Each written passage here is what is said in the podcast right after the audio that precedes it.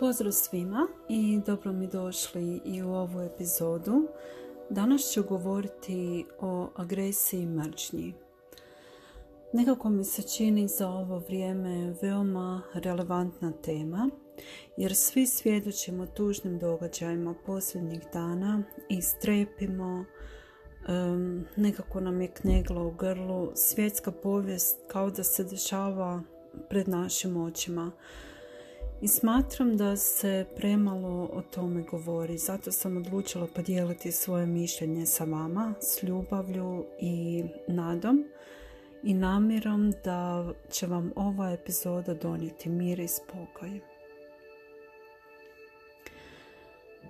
Postoje stvari i situacije na koje nemamo utjecaja.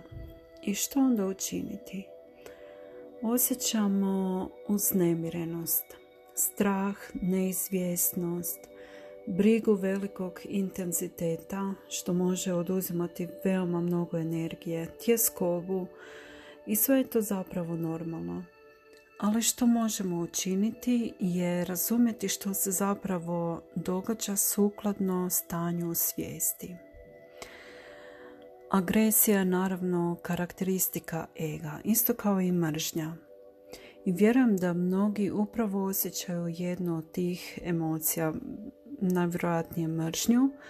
Vjerujem najčešće e, mržnja, to je zapravo u redu, kao e, kad vam nešto učini, kad vam netko učini nešto nažao.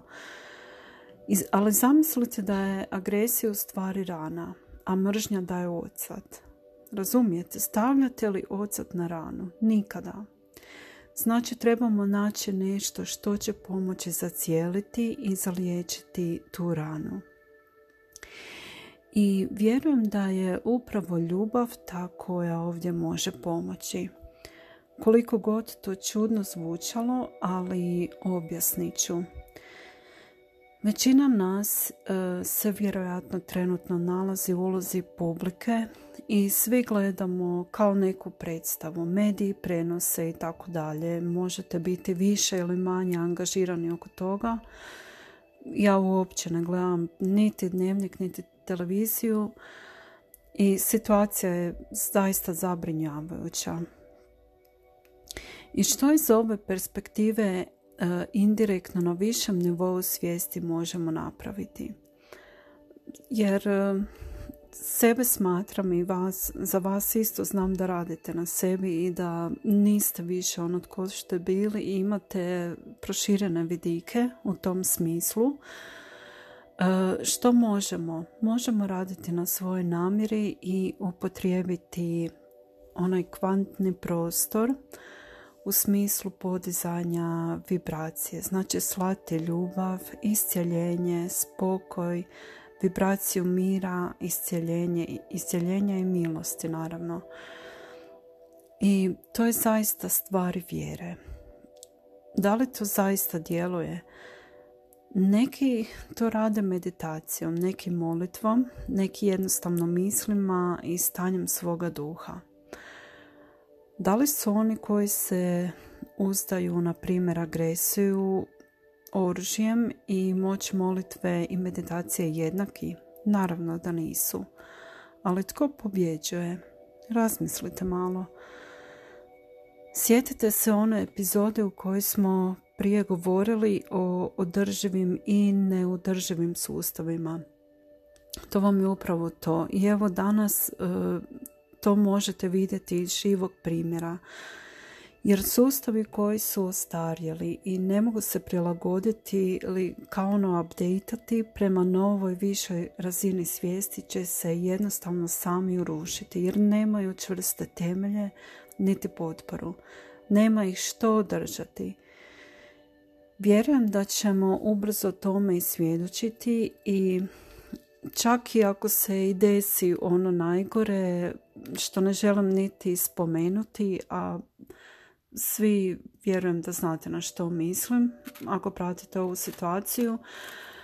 Dakle, evolucija samo nalaže razvoj i ekspanziju i podizanje svijesti. To su temeljni prirodni zakoni. E, I sustavi koje gradimo na tim temeljima su održivi. A oni koji se tome protive sami će sebe uništiti. Kao primjer ovih održivih sustava, e, molim vas ako imate vremena, pogledajte malo Expo, sajam 2022. E, možete samo ukucati na internetu, znači Expo 2022. gdje se izlože najnovija održiva tehnologija koja napokon integrira suživot čovjeka i prirode. To je samo jedan primjer koji vam želim dati. Do sada se čini da nismo znali živjeti s prirodom.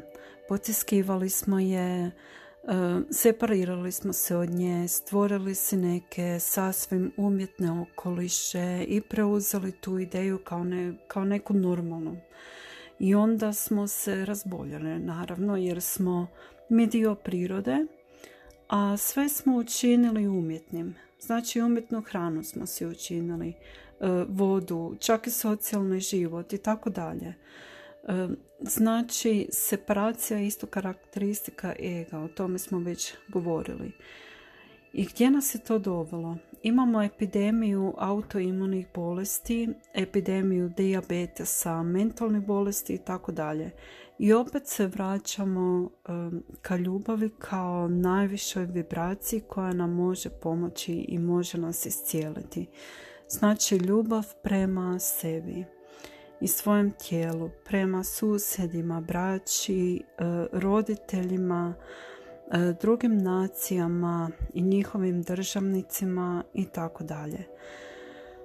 I kao osoba koja djeluje sa višeg stanja svijesti, šaljite im ljubav u svojim mislima i dobre namjere i kad je teško. Pogotovo sad. Ne osuđujte jer to je isto karakteristika ega.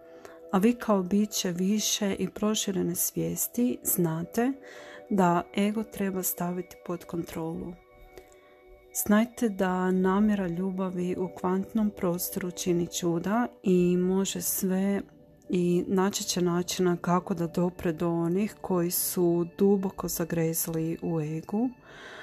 Oni to ne mogu vidjeti i njihovi otpori su jači od njih. Zato su kao slijepci, razumijete? Kao da su slijepi. Jer nemaju tu svijest koju nažalost, e, njihova svijest nije sukladna sa njihovoj moći. E, čitajte knjige Erka Tolea, ja vam toplo preporučam, e, jako lijepo objašnjava ovo što vam želim reći i bit će vam mnogo jasnije. I zaista je tamo sve lijepo objašnjeno. Znajte da tako pridonosite globalnom iscijeljenju, znači slanjam tih vibracija ljubavi i dobrih namjera. I isto tako doprinosite e, širenju globalne svijesti i smanjenju patnje na zemlji. Evo ja vam se lijepo zahvaljujem na slušanju. Nadam se da vam je bilo zanimljivo. E, znajte da niste nemoćni, e, iako ne možete možda ništa konkretno učiniti jer e, ljubav ima veoma veliku moć. Mi, mi zapravo ne znamo znamo jako, jako malo o svom tom kvantnom prostoru koji je toliko e, moćan i mi smo kao nekako izolirani od toga svega, ali jednom kada to sve osvijestimo, onda se možemo time služiti i znamo biti koristiti te alate. Eto, i E, hvala vam što ste i ovaj puta bili tu. E, nam se da ste čuli nešto korisno. Hvala vam na slušanju i čujemo se u novoj epizodi. Srdačan pozdrav!